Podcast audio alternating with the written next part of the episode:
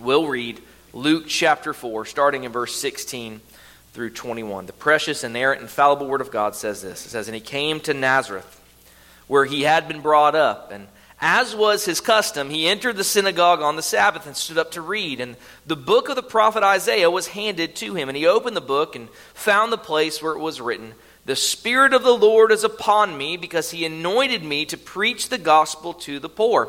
He has sent me to proclaim release to the captives and recovery of sight to the blind, to set free those who are oppressed, to proclaim the favorable year of the Lord.' And he closed the book, gave it back to the attendant, and sat down. And the eyes of all in the synagogue were fixed on him. And he began to say to them, 'Today this scripture has been fulfilled in your hearing.'" First Baptist Church of Gray Gables, the grass withers, the flower fades, but the word of our Lord endures forever. Let's go to him and thank him for his word this morning. Our Lord, we are grateful that you sent Jesus Christ to be our Savior. Father, we ask now that you would hear us as we cry out to you through your holy word and through your Holy Spirit, that you would do a holy work into our hearts. Father, how desperately we need to hear from you this morning. How desperately we need our hearts to be open to you this morning. We need to be searched, Father, instructed, encouraged, and empowered for all these graces which can only come to us through your Holy Spirit. We lift up our hearts asking that you might hear and answer our prayers. We make it in Jesus' name for his glory. Amen. Amen. Thank you. You may be seated. Well, this is actually what I would consider to be our third priority of the theme of this year. Right? In our worship up, we defined worship in this way. If you remember that series in January, which I don't remember much of what happened in January, but if you remember that series in January, we define worshiping up as this way. We define worship is communion with God in which believers by grace center their mind's attention and heart's affection on the Lord, humbly glorifying him in response to his greatness and his word. We unpacked all the beauty that is found in worship as a response from God's people, an engagement in fellowship with him in response to his own revelation of himself to us. Then, if you remember, in March, we looked at worshiping in, and part of the part that church membership plays in our worship together. Remember that text from 1 Corinthians 12:27 that we examined over and over and over again? It is, "You are Christ's body and individually members of it," that you collectively are the body of Christ and that you individually are a member of the body of Christ. And so all of us are part of that body, and so it's vital for us to worship together and serving one another and loving one another and loving Christ and being corporately together. Well, again, as we said today, we're looking at worshiping out. This is examining worship that's kind of beyond ourselves, but in the context of a lost and dying world under the dominion of Satan, to be the Lord's agents, to bring his chosen people into union with Christ and into his body, the church. So, friends, this is a vitally important aspect of worship. You just can't pick one aspect of worship. In fact, all of these go together. However, I think there's a natural priority that we start with worshiping up. We start with who God is, how he's revealed himself to us, and how we respond in communion and fellowship with him. And then the next priority would be that we link ourselves, we unify ourselves with his body, the local church, that we're part of a membership, we're part of a family that comes together, we belong somewhere that comes together to do the work of the Lord. And then once that happens, once we understand worship, who the God is, we engage with him, we're part of his body. Now naturally the next sort of outflow is that we would go into the world and begin sharing the gospel of Christ. It's only then that we understand the importance of worshiping out. In our worshiping out, we're proclaiming the good news so that people will respond and be brought to saving faith in Jesus. That's the goal, isn't it? to be brought into the body of Christ, to be brought into the kingdom of God. So what I want to start with is just understanding some terminology. That's the first of kind of five aspects, really just understanding sort of this idea of worshiping out. I want to understand some terminology just so you can know the words we're using here. First of all, the word evangelism. When I say evangelism, does that bring a shudder down your spine? That scare you a little bit? Oh no, not evangelism. But really, it's a really good word. I want you to understand it. Evangelism is not a word that's used in the New Testament, but the concept of evangel is core to the New and Old Testament. The evangel, if we go back to the root, it's really two Greek words, which we transliterate as you and on angle, right? You means well. When you go to a funeral, somebody gives the eulogy, right? You've been to one of these. And a eulogy, the word logos is the word for word, and you is well. It's a good word. It's a well-spoken word. You're bringing a good word about the departed as you once remembered, and you reflect upon them. Well, the word for evangelism is the good message. Evangelon, the angel part, is the message. Because what were the angels? They're specifically the messengers of God.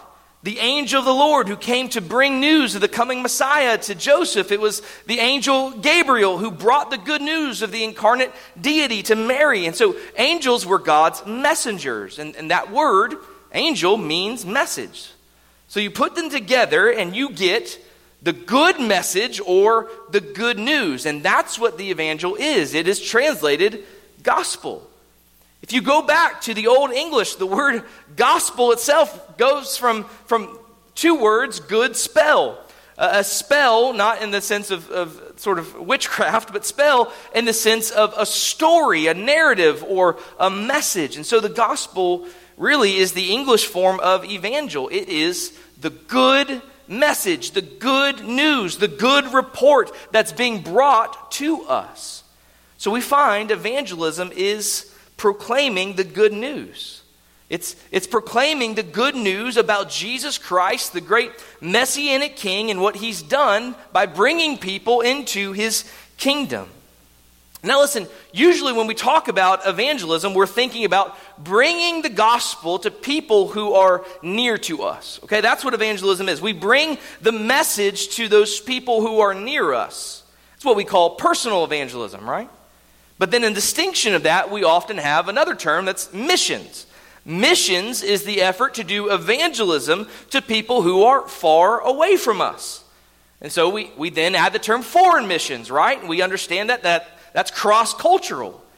Even though sometimes you don't really have to go very far geographically to do cross-cultural missions. There is a difference in bringing the gospel to the people of Callahan, Florida and Nassau County than if we go 20 miles into the inner city of Jacksonville. We may find ourselves among some cultural barriers or cultural differences that have to be crossed in order to bring the gospel to them. Well, in our denomination, we have two big mission agencies who are responsible for that. We have missions in North America Mission Board, which is sort of our nearer neighbors to bring the gospel to them. And then we have the missions to the world and the International Mission Board. And it's the more cross-cultural, where we cross language barriers and cultural barriers, where we bring the gospel to those who are far away from us. So evangelism and missions, they are both aspects of worship or dimensions of worship. So understanding terms there is important. We worship in effort to bring people good news that people need to hear to be brought to faith in the Lord Jesus Christ. So that's our understanding of terms, what the word evangelism is and how missions plays a part of that. But I want to look next at the Lord Jesus Christ, because Jesus himself is actually the great model of evangelism. He is the great evangelist as well as we could say he's the greatest model of a missionary too. Because in the passage before us, I want to remind you what Jesus himself said.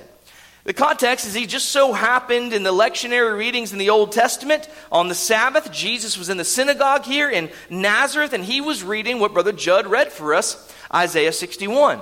In Isaiah 61, this is what the passage says. In Luke verse 19, he says, the Spirit of the Lord is upon, or Luke 18, he says, the Spirit of the Lord is upon me because he anointed me to preach the gospel to the poor. He has sent me to proclaim release to the captives and recovery of sight to the blind, to set free those who are oppressed, to proclaim the favorable year of the Lord. Now, Jesus read that reading because that was appointed on the Sabbath. And then after he read that reading, the Bible says that he sat down because that's what they did. In our liturgy, our ecclesiastical setting, we sit down and we stand up to preach. But in the synagogue, they stood up to read and then they sat down to preach. What Jesus said when he sat down is simple, really easy sermon, probably loved by many because it was short. He said, today, this scripture has been fulfilled in your hearing. That's kind of a boss thing to do, right? Because Jesus is king, he can do that. To stand up and read the text and then sit down, here's my servant. It's about me. Yeah, it's been fulfilled now in your hearing. I am completing this. Now, when he said that, what he's doing, if you don't understand, is he's claiming to be the one that Isaiah 700 years before predicted would be anointed by the Spirit of God to be the Messiah, the anointed one, because that's what Christ and Messiah means, the anointed one. He is anointed now, and he has been given the anointing power of the Holy Spirit so that he may preach, so that he may proclaim, so that he may deliver, get this, the good message. That he may proclaim the good news to the poor. And in the effect of the good news to the poor, it is the effect to release them from the captives. It is in fact to give sight to the blind. It is to bring freedom to those who are afflicted or oppressed. This is the proclamation of the year of favor of Yahweh, God Almighty. His son is now in this ministry appointed to come and bring the good news of what God is doing to deliver a people. The root of Jesse has liberated us from the tyranny of Satan's dominion. He brings us out of darkness and death and Satan's dominion. He brings us into life, into his very own kingdom, his very own family. Jesus came then as the evangelist to deliver the good news. But there's something else. There's another aspect we have to consider here, because when we think about what the gospel tells us about the good news that Jesus proclaimed, we must take into account the context of the kingdom of God. We think about this all the time. We talk about biblical theology, about how the story of the gospel is, the story of the Bible is one long thread with Jesus at the center. And it's a thread about him and coming and bringing and proclaiming his kingdom. We have to understand that. You see, when we think about evangelism, we get stuck and we think that evangelism is just what you do to get people saved and so that they don't go to hell when they die, but they go to heaven instead when they die. Now listen, evangelism certainly is not less than that, but it is so much more than that. The fact that Jesus has now come to proclaim the good news, the gospel, but he does it in the context of God's kingdom, God's rule, his reign on the earth. I want to think about some passages from the Gospels where we see this play out. One of my favorite passages in all of Scripture is Mark chapter 1, verses 14 and 15, because it says what Jesus came to do. In Mark 1, 14 and 15, the Bible says, Jesus came into Galilee, preaching the gospel of God and saying, the time is fulfilled and the kingdom of God is at hand. Repent and believe in the gospel. He came heralding, proclaiming the gospel of good news of God, saying the time is fulfilled. History in its pregnancy has given birth and deliverance to the Redeemer. The kingdom of God is at hand, therefore repent and believe in the gospel of good news.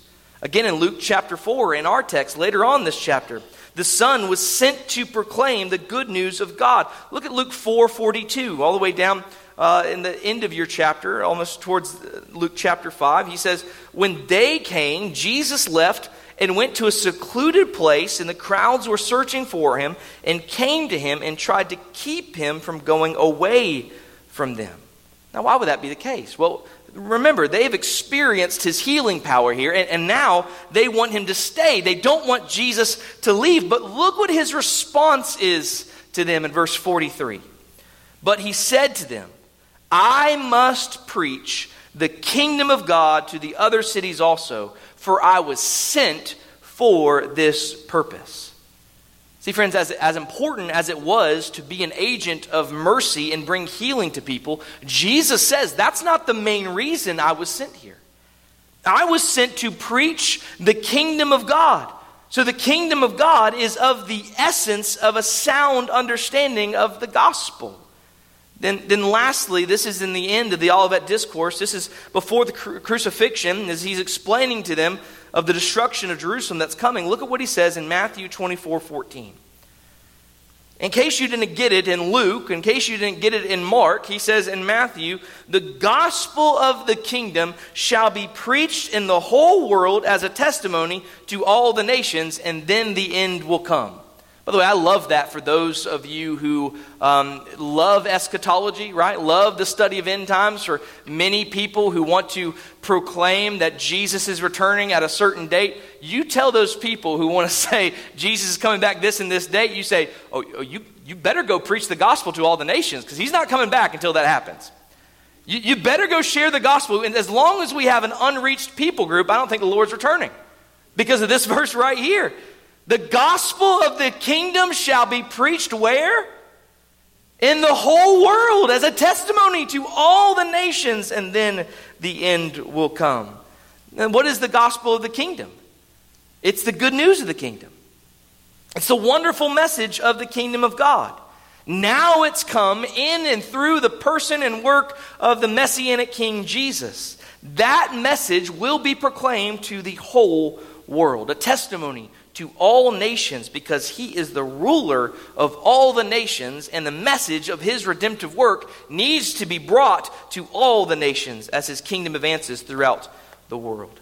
Aren't you glad to be part of a church that's about reaching the nations as well? Amen. I'm so encouraged even this week thinking about evangelism and what Brother Justin is doing right now in India as he's training pastors to be able to train those and share with those in India the message of the kingdom. Now, I think it's important for us to understand one particular thing about the message, and that is, what is it?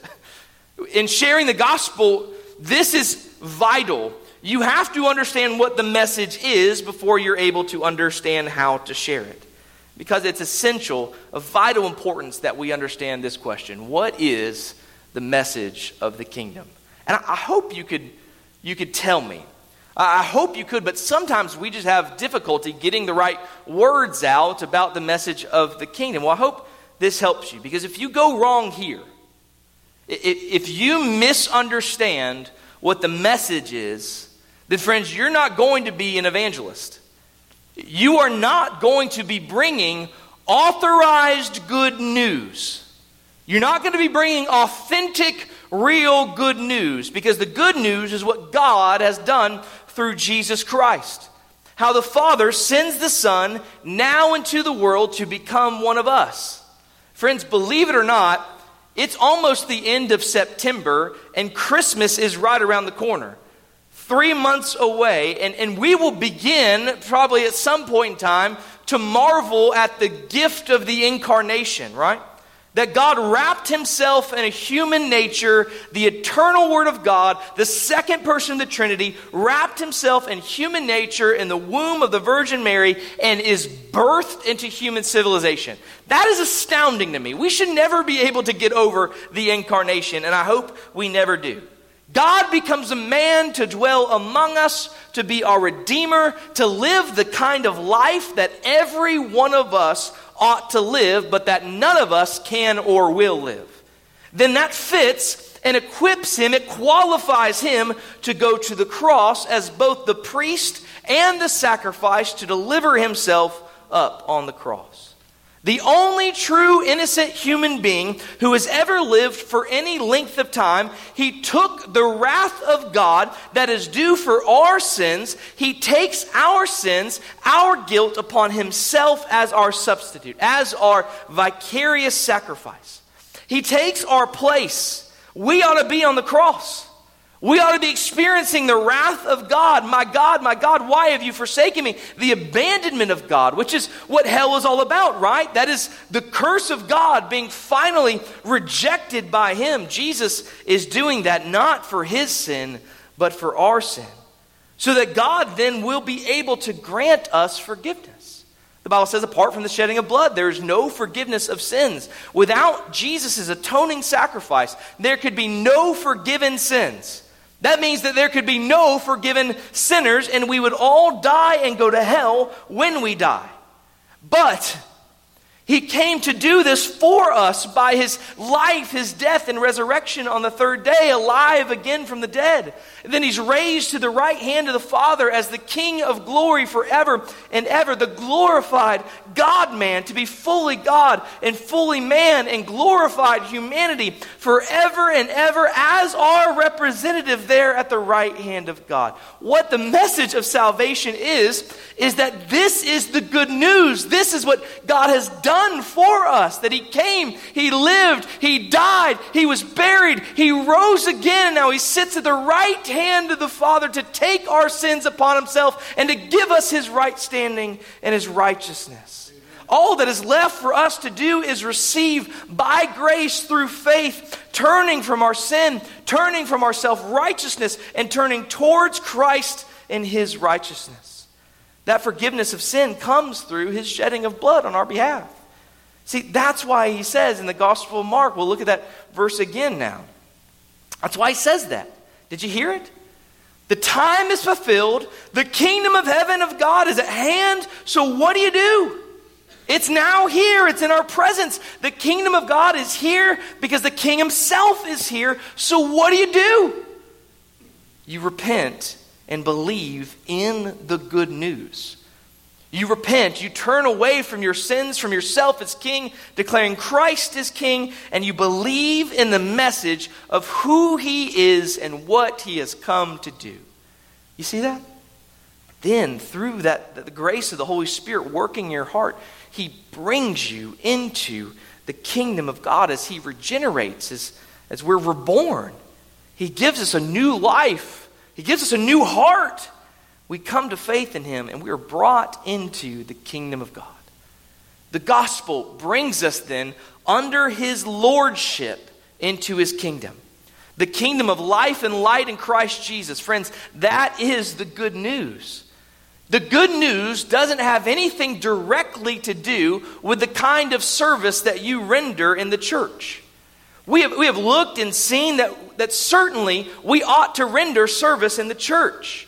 But the message is not that if you render service, you will be right with God and he will love and accept you. That's not it. You can render all the service in the world, but if you've not put your faith and trust in Jesus Christ, it will do you no good.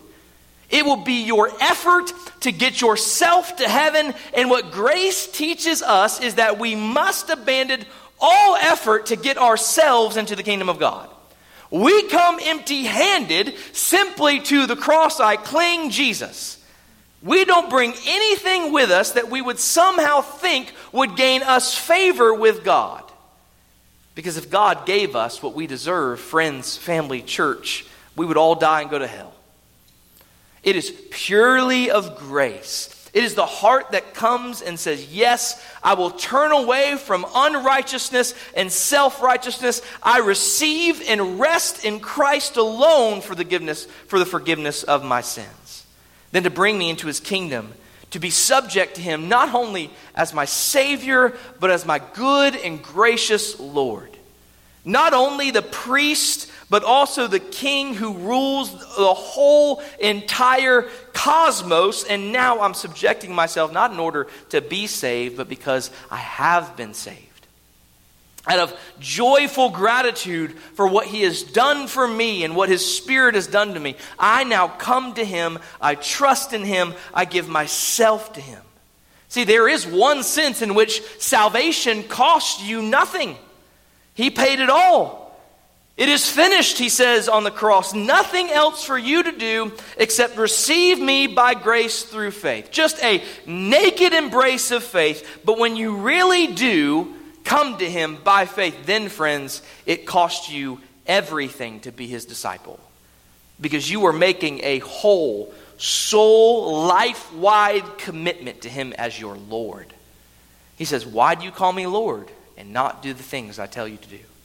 He says, if you love me, you will keep my commandments. That is, you will live under my lordship. And so this is the message by which the kingdom of God is advanced on the earth. The good news of what God has done to save sinners by his grace alone and for his glory alone. Have you received the message? Have you heard the good news? Have you responded to the good news with repenting that turns away from every self-confidence, every other hope, and turns to Christ, committing to him as your Savior and as your Lord? Friends, we are in desperate need at all times for some good news in our life, aren't we?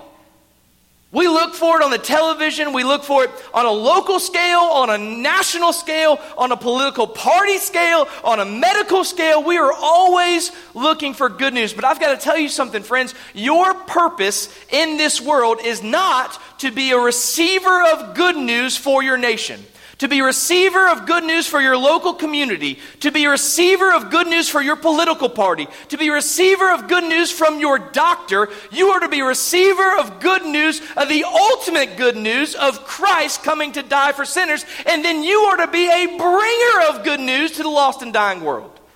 We are always in desperate need of good news, but we've got it as the people of God. We've got the best news there ever could be to ever hear. Go bring it to somebody. Don't sit around and wait for it to come to you. You've got the good news of the gospel, friends. Share it, and share it mightily with a lost and dying world, because that's the only way they'll be able to hear the good news. Oh, how we need to hear this, friends. We have to get this message right. This is the message we must tell the world, because if we get the message wrong, if we tell people that they can be saved by works, or even if we tell people that they can be saved by faith, but they also need works, we are distorting the message.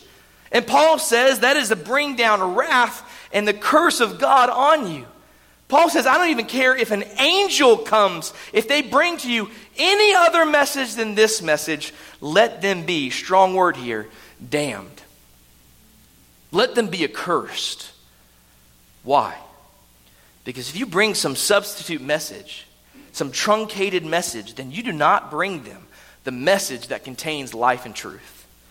So we must be clear about the gospel, and we must publish the gospel so that people can hear and be saved. Now, having said that, if we're going to be an evangelist like Jesus, then we also need to see the place of deeds and work in evangelism. This is the last one for the day. If we're going to be evangelists like Jesus, we also need to see the place of deeds and works in evangelism. Think about the ministry of Jesus for a second. Let's look at a couple of texts here. Matthew 4:23 says this. Jesus was going throughout all Galilee, teaching in their synagogues, proclaiming the gospel of the kingdom, and healing every kind of disease and every kind of sickness among the people. So he's proclaiming the message, the good news, the gospel of the kingdom, but you see how conjoined there with the ministry of the word is his ministry of works. Because remember, the purpose of those messianic works in those times was to authenticate the messianic message, the messianic messenger. Now listen, let's be clear. We've been clear about this. We've hit this over and over again. You and I don't have the same call to accomplish miracles like Jesus did. But friends and family, I feel like we've gone the complete opposite way of this. It does not mean that there's no place for us to have works to go along with the word. Jesus brought the gospel in word and deed. The deed affirms that he was the Messiah, but the deeds were also acts of mercy and compassion by which he ministered to people, by which he met their needs, because of the compassion of his heart. Friends, you and I ought to also, if we're going to have Christ-like evangelism, we need to also think about how the message and the works go together. How do word and works go together? They need to be related to one another in tandem. I think this is one of the reasons we're given the officers in the church to be elders and deacons, right? One is the office that's primarily on the word, but also does some works. And one is the office of works that also knows the word and shares the word. They work together. Jesus says this, "Let your light shine before men in such a way that they may see your good works and glorify your Father in heaven." Now, how do they know to glorify your Father in heaven? Because we've said this before. We like to use that phrase, right? Share the gospel and, if necessary, use words. This verse doesn't mean that if you're just a really, really good person and you do really, really good things, that people are going to see you and what you do and then automatically somehow hear the gospel message. That's not it. That's not the case here. How will they know to glorify your Father in heaven? Because what's going to go along with the works? It's the word.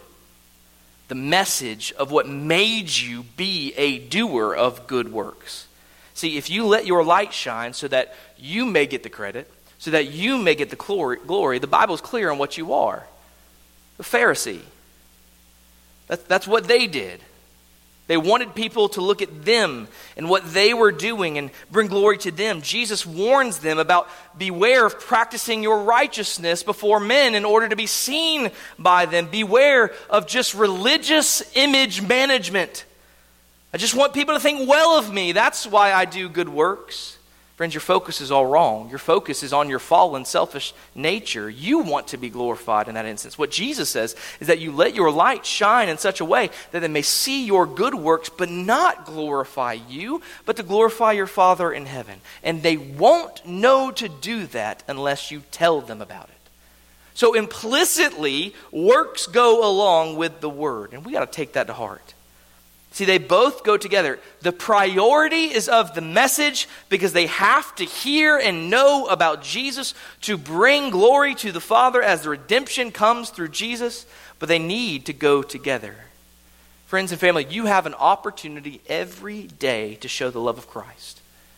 You've got an opportunity after the service today to send resources even to those who are hurting under the name of Christ. Friends, this is why we do things like the cup ministry here. The goal of all these things is not just to help. It is to help. It's no less than to help others, but more than anything, it's all with the desire for these people to come to know the Lord Jesus Christ. Because that's the real help. That's the real healing, coming to faith in Christ.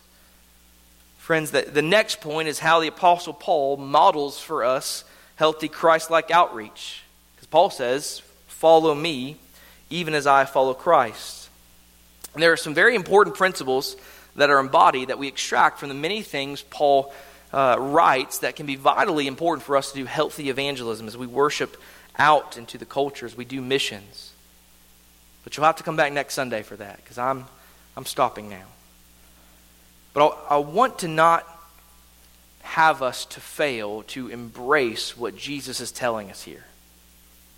It is the importance of the gospel, and if we're going to be like Christ, which is every believer's charge, we are going to have a burden to reach people with the gospel. So the simple question I have to you is, do you have a burden to reach people for the gospel? So if you're sitting here this morning and saying, why do I need to know this, Pastor Cody? You're the pastor. You're the one to reach people with the gospel. Friends, the call wasn't just given to pastors. The call was given to disciples. Are you a disciple? Are you a follower of Christ? If that's the case, then you are charged to bring the gospel to the lost and dying world. Why did God send Jesus? He sent him to come and to proclaim the good news that he himself would fulfill and would enable. He said to his disciples, as the Father has sent me, so I send you. This is not just the apostles, all the disciples. He has sent us to go reach people with the good news of Christ to the glory of God and for the advancement of his kingdom on the earth.